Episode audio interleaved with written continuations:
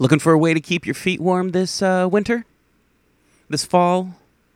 Have I got some news for you? BunnySlippers.com. You can get some of those classic, classic OG bunny slippers that you've seen in so many movies, you remember from your childhood. You can pick them up at bunnyslippers.com. You want some Cthulhu to slip your feet into? Bunnyslippers.com. They've got zombie faces, they've got uh, hobbit looking feet, they've got Godzilla feet, they've got USB powered slippers. You plug them into your computer, you warm them up, you unplug them, you put them on your feet. They've got ones like, I think they look like s'mores that you can put in the microwave. Oh, they're so cool. And my personal favorite, the knitted owl slippers. Oh, they've got dog ones too, but the owl ones, the owl ones are lovely. Check them out, bunnyslippers.com. Today we will be talking about in this cool guy bonus episode. Hello. We'll be talking about my favorite murder. No, no, not that amazing podcast I talked about in the last episode. No. The story by the one, the only Ambrose Bitter Bierce Bierce. Yes, your favorite cynic and mine, the creator of the Twist Tale, the author accused of assaulting his readers um, verbally through books with twists and turns and and rough imagery and oh goodness. I mean, what do you expect of kind of a pissed off Civil War veteran who works for William Randolph Hearst? I mean, shit's not going to be pleasant. And yeah, we talked about Bierce and uh you know, we're talking about a guy who writes scary stories and then, you know, when he gets old, doesn't want to die in an old folks' home. No, he wants to go to Mexico and witness the uh, revolution firsthand, where he supposedly died. It's hard to say when and where he died because we don't have any proof. He just fucking disappeared. Ambrose Bierce. So, yeah, we're going to talk about My Favorite Murder with Ambrose Bierce, his short story. My Favorite Murder by Ambrose Bierce. Having murdered my mother under circumstances of singular atrocity, I was arrested and put upon trial, which lasted several years, in which, summing up, the judge of the court of acquittal remarked that it was one of the most ghastly crimes that he had ever been called upon to explain away. At this, my counsel rose and said, May it please your honor, crimes are ghastly or agreeable only by comparison. If you were familiar with the details of my client's previous murder of his uncle, you would discern in his later offense something in the nature of tender forbearance and filial consideration for the feelings of the victim. The appalling ferocity of the former assassination was indeed inconsistent with any hypothesis but that of guilt and had not been for the fact that the honorable judge before whom he was tried was the president of a life insurance company which took risks on hanging, and in which my client held a policy.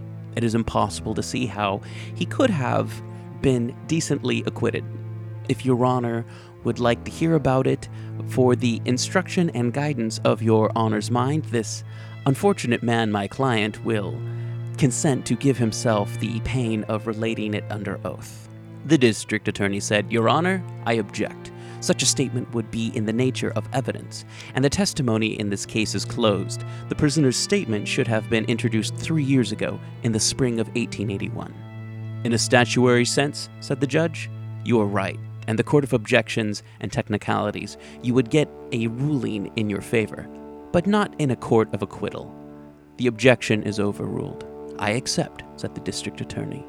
You cannot do that, said the judge. I must remind you that in order to take an exception, you must first get the case transferred for a time to the Court of Exceptions upon a formal motion duly supported by affidavits. A motion to that effect by your predecessor in the office was denied by me during the first year of this trial. Mr. Clerk, swear the prisoner. The customary oath having been administered, I made the following statement, which impressed the judge with so strong a sense of comparative triviality of the offense of which I was on trial that made me no further search for mitigating circumstances, but simply instructed the jury to acquit. And I left the court without a stain upon my reputation. I was born in 1856 in Kamakee, Michigan, of honest and reputable parents, one of whom heaven had mercifully spared to comfort me in my later years. In 1867, the family came to California and settled near Niger Head, where my father opened a road agency and prospered beyond the dreams of artifice. He was a silent Saturn man then, though his increasing years have now somewhat relaxed the austerity of his disposition. And I believe that nothing but his memory of the sad event for which I am now on trial prevents him from manifesting a genuine hilarity. Four years after we had set up the road agency, an itinerant preacher came along, and having no other way to pay for a night's lodging, which we gave him, favored us with an exhilaration of such power that, praise God, we were all converted to religion. My father at once sent for his brother, the Honorable William Ridley of Stockton, and on his arrival turned over the agency to him, charging him nothing for the franchise or plant, and later consisting of a Winchester rifle, a sawed off shotgun, and an assortment of masks made out of flour sacks. The family had moved to Ghost Rock and opened a dance house. It was called the Saints Rest Hurdy Gurdy, and the proceedings each night began with a prayer. It was there that my now sainted mother, by her grace in the dance, acquired the soubrette, the bucking walrus. In the fall of 75, I had occasion to visit Coyote on the road to Mala and took the stage to Ghost Rock. There were four other passengers, about three miles beyond Niger Head. Persons who I have identified as my Uncle William and his two sons held up the stage. Finding nothing in the express box, they went through the passengers. I acted a most honorable part in the affair, placing myself in line with the others, holding up my hands and permitting myself to be deprived of $40 and a gold watch. From my behavior, no one could have suspected that I knew the gentleman whom gave the entertainment. A few days later, when I went to Niger Head and asked for the return of my money and watch, my uncle and cousins swore they knew nothing of the matter, and and they affected a belief that my father and I had done the jobs ourselves in dishonest violation of commercial good faith. Uncle William even threatened to retaliate upon starting and starting an opposing dance house at Ghost Rock as the Saints Rest had become rather unpopular, and I saw that this would assuredly ruin it and prove a pain enterprise. So I told my uncle that I was willing to overlook the past if he would take me into the scheme and keep the partnership a secret from my father. This fair offer he rejected, and then I perceived that it would be far better and more satisfactory if he were dead. My plans to that end were soon perfected, and communicating them to my dear parents, I had the gratification of receiving their approval. My father said he was proud of me, and my mother promised, although her religion forbade her to assist in taking human life, I should have advantage of her prayers for my success. As a preliminary measure, looking into my security in case of detection, I made an application for membership in that powerful order, the Knights of Murder, and in due course was received as a member of the Ghost Rock Commandery. On the day of that my probation ended, I was for the first time permitted to inspect the records of the order and learn who belonged to it. All rites of initiation having been conducted in masks, fancy my delight when looking over the roll of membership, I found the third name to be that of my uncle, who indeed was junior vice chancellor of the order. Here was an opportunity exceeding my wildest dreams. To murder, I could add insubordination and treachery. It was what my good mother would have called a special providence. At about this time, something occurred which caused my cup of joy, already full, to overflow on all sides a circular cataract of bliss. Three men, strangers in that locality, were arrested for the stage robbery in which I had lost my money and watch. They were brought on trial, and despite my efforts to clear them and fasten their guilt upon three of the most respectable and worthy citizens of Ghost Rock, convinced on the clearest proof. The murder would now be as wanton and reasonless as I could wish. One morning, I shouldered my Winchester rifle, going over to my uncle's house near Nigerhead, asked my Aunt Mary, his wife, if he were home, adding that I had come to kill him. My aunt replied with a particular smile, and my aunt replied with a particular smile that so many gentlemen called on the same errand and were afterward carried away without having performed it, that I must excuse her for doubting my good faith in the matter. She said it did not look as if I could kill anybody, so so as a guarantee of good faith, I leveled my rifle and wounded a Chinaman who happened to be passing the house. She said she knew whole families who could do a thing of that kind, but Bill Ridley was a horse of another color.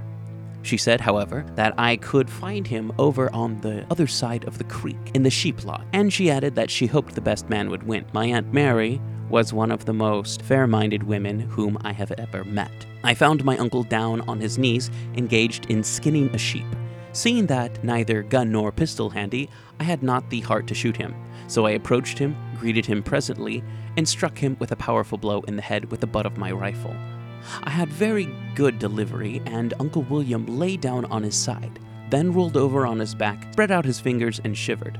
Before he could recover the use of his limbs, I seized the knife that he had been using and cut his hamstrings. You know, doubtless, that when you sever the tendon Achilles, the patient has no further use of the, his leg. It is just the same as if he had no leg. Well, I parted them both. And when he revived, he was at my service. As soon as he comprehended the situation, he said, Samuel, you have got the drop on me and can afford to be liberal about this thing. The only thing I ask of you, and that thing is that you carry me to the house and finish me in the bosom of my family.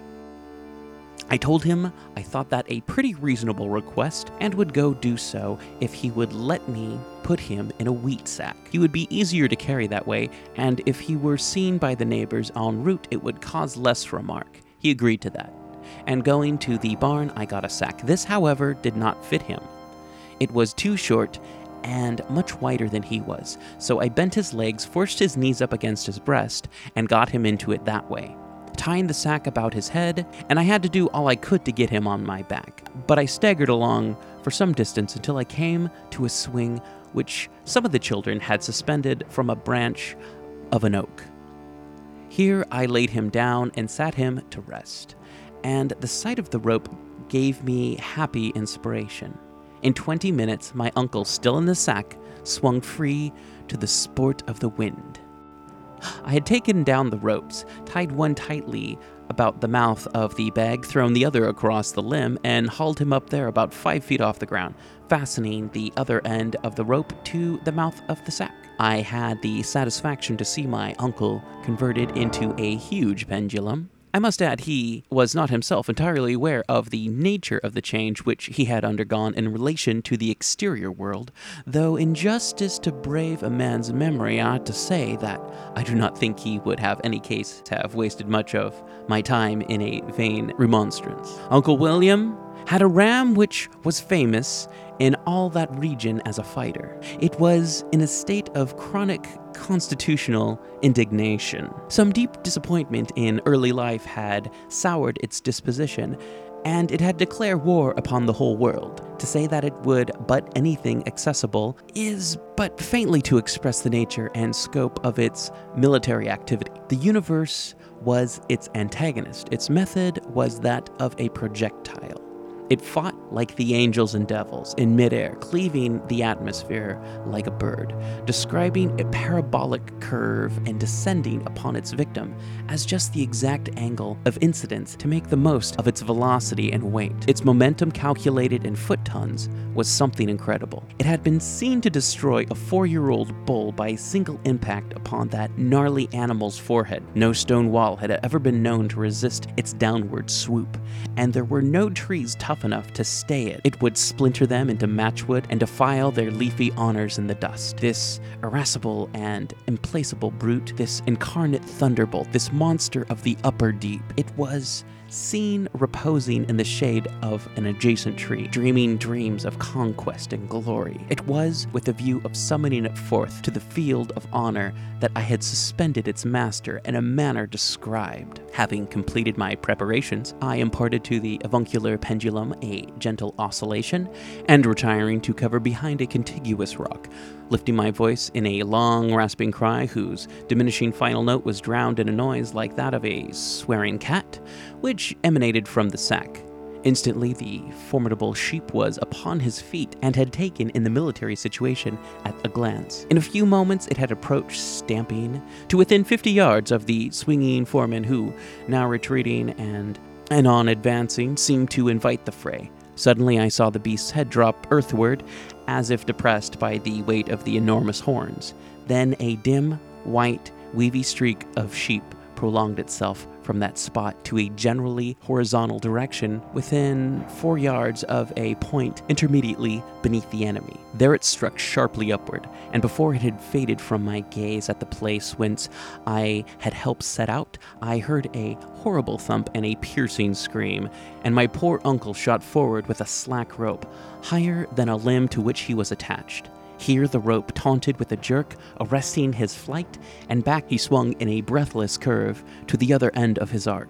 A head of indistinguishable legs, wool, and horn, but pulling itself together and dodging as its antagonistic sweep downward. It retired at random, alternately shaking its head and stamping its forefeet, and again shot forward dimly, visibly as before, a prolonging white streak of monstrous undulations, ending with sharp ascension. Its course this time was at a right angle to its former one, and its impatience so great that it struck the enemy before it had nearly reached the lower point of its arc. In consequence, he went flying around and around in a horizontal circle, whose radius was about equal to half the length of the rope, which I forgot to say was nearly 20 feet long. His shrieks, crescendo in approach, and diminuendo in recession made the rapidity of his revolution more obvious to the ear than to the eye. He had evidently not been struck in a vital spot. His posture in the sack and the disappearance from the ground at which he had hung compelled the ram to operate upon his lower extremities and the end of his back. Like a plant that has struck its root into some poisonous mineral, my poor uncle was dying slowly upward. After delivering its second blow, the ram had not again retired. The fever of the battle burned not in his heart, but its brain was intoxicated with the wine of strife, like a pugilist who, in his rage, forgets his skills and fights ineffectively at half arm's length. The angry beast endeavored to reach its fleeing foe by awkward vertical leaps as it passed overhead, sometimes, indeed, succeeding in striking him feebly, but more frequently overthrown by its own misguided eagerness. But as the impetuous was exhausted by the man's circles, narrowed in scope and diminished in speed, bringing him nearer to the ground. These tax these tactics provided better results and elicited a superior quality of screams, which I greatly enjoyed. Suddenly, as if the bulges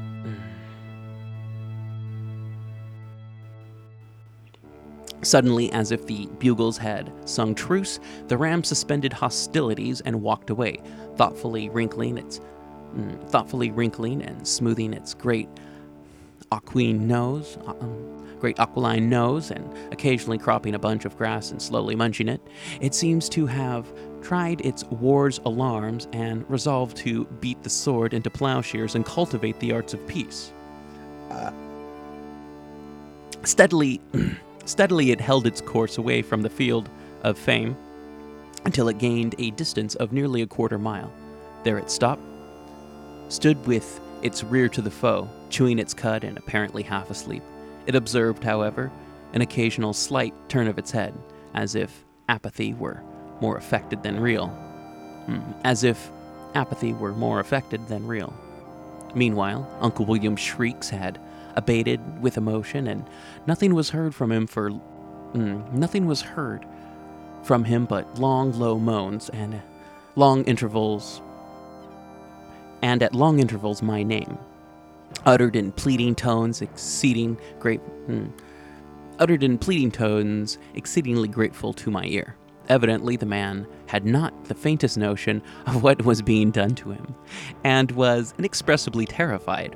When death comes cloaked in mystery, he is terrible indeed. Little by little, my uncle's oscillations diminished, and finally he hung motionless.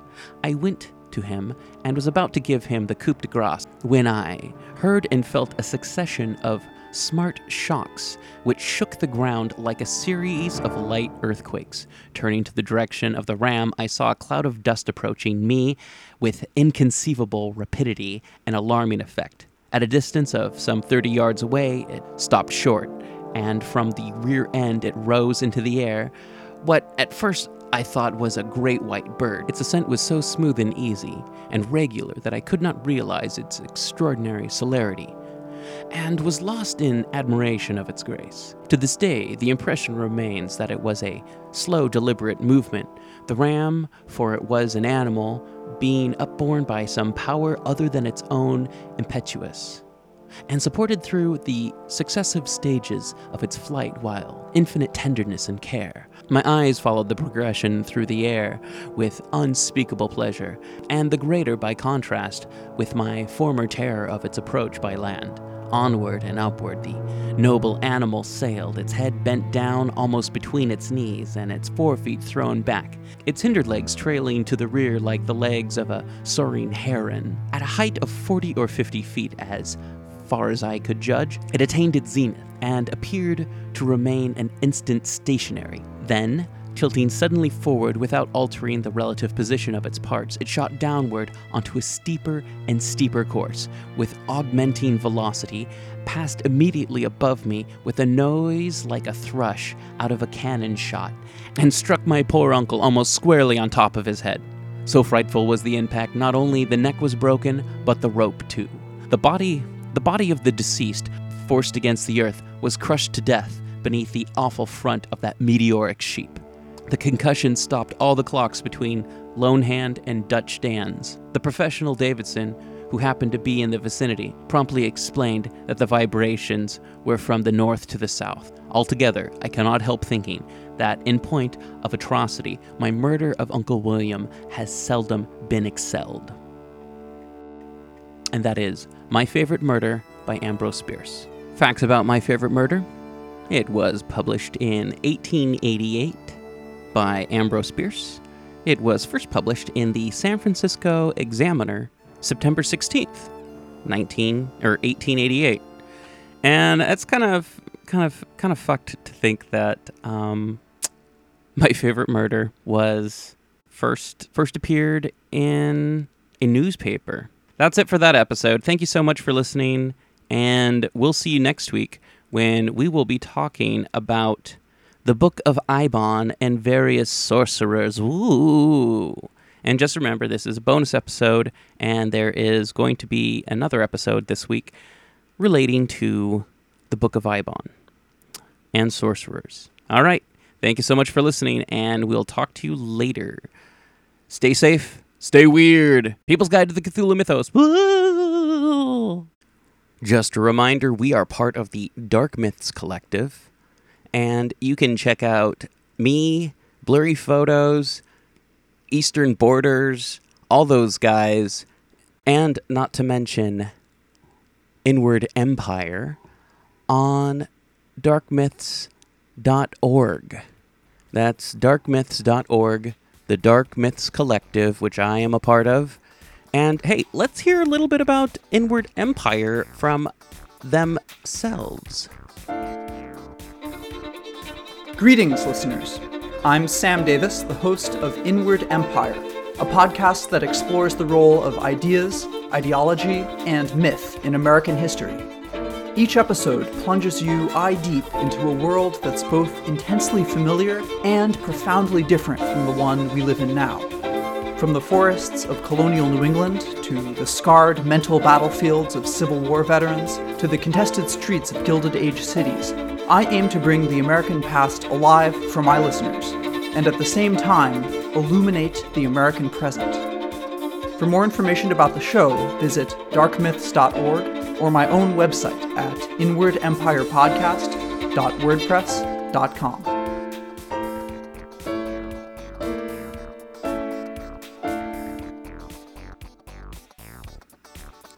Thank you for listening to PGTTCM.com. I have been your host, DB Spitzer.